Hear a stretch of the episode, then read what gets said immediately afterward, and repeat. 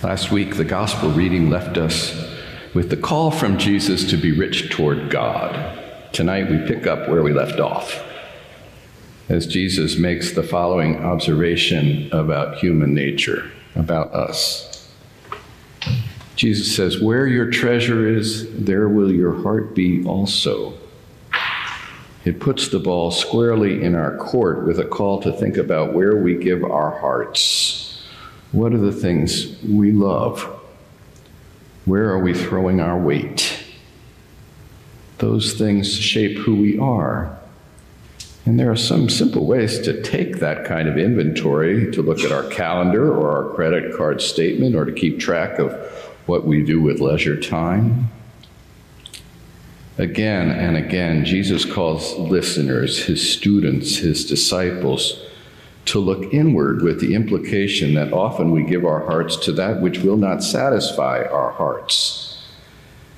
That can happen especially in relation to our possessions, our assets, as we can be driven by a sense that we are what we own, that possessions will keep us safe they will secure our future. We put our trust in them. We sometimes give our hearts to them. And Jesus calls us to another way. It begins, of course, that way begins with God's amazing grace, the good news that God's heart has been given to us, that God has come to live among us to show us the way. It begins with Jesus. And we have a part to play in traveling his way. It has to do with paying attention, with being ready for where God may show up in more modern parlance. It has to do with being mindful. A 17th century priest and philosopher named Nicholas Malebranche put it this way Attentiveness is the natural prayer of the soul. So, how might we nurture that spirit of attentiveness? Well, we can begin by that process of inventory I mentioned about calendars and credit cards and all that, by getting rid of those things that seem to block our view or crowd our attentiveness and affections. I read a story not too long ago that asked people what was keeping them from growing spiritually.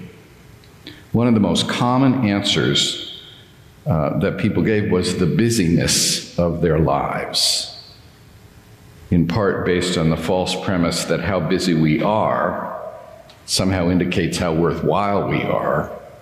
Where your treasure is, there will your heart be also.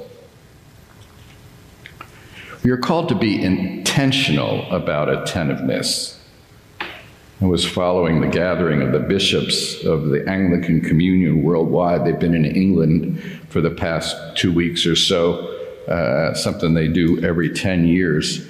And they spent one day in particular, out of this relatively short time that they were together, to focus on intentional discipleship. Our very shy and retiring presiding bishop, Michael Curry, said that that was a matter of keeping Jesus at the center he said, Something profound happens in a person's life when their center of gravity or center of life is no longer the self, but Jesus of Nazareth. That's when we become the light of the world. A mentor of mine said that a synonym for discipleship could be intentionality.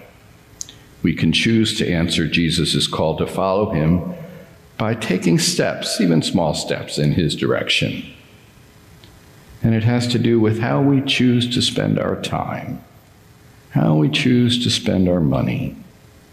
It has to do with the, with the gifts we have to bring to the world, and each person in this room has those gifts.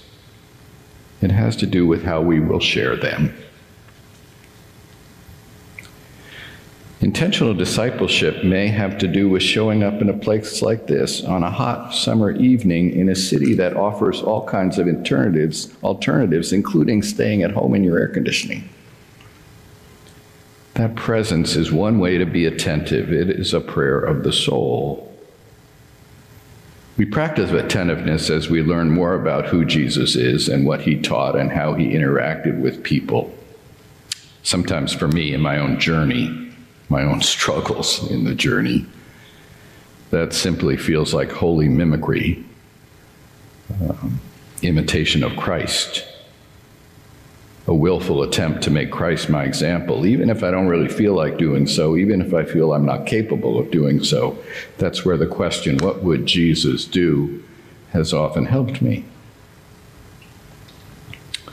In today's gospel, Jesus tells us that it's all really about being ready for God to show up. Get ready to be surprised at how that might happen. It comes in surprising ways. The Bible tells us so. The Bible speaks of God met in a burning bush when Moses was in his 40th year of a really boring job in the wilderness.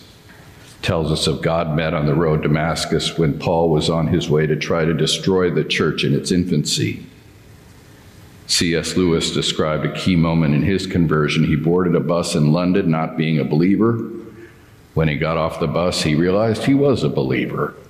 A turnaround described in his book called Surprised by Joy. So, attentiveness is prayer of the soul. I invite you to use this service, this quiet time, the candles, the gracious gift of bread and wine to pay attention to where God is showing up in your life. Let that experience, let that expectation become the true treasure of your heart. Carry it with you into whatever your week brings so that you are ready to meet God in the surprising ways that God may show up.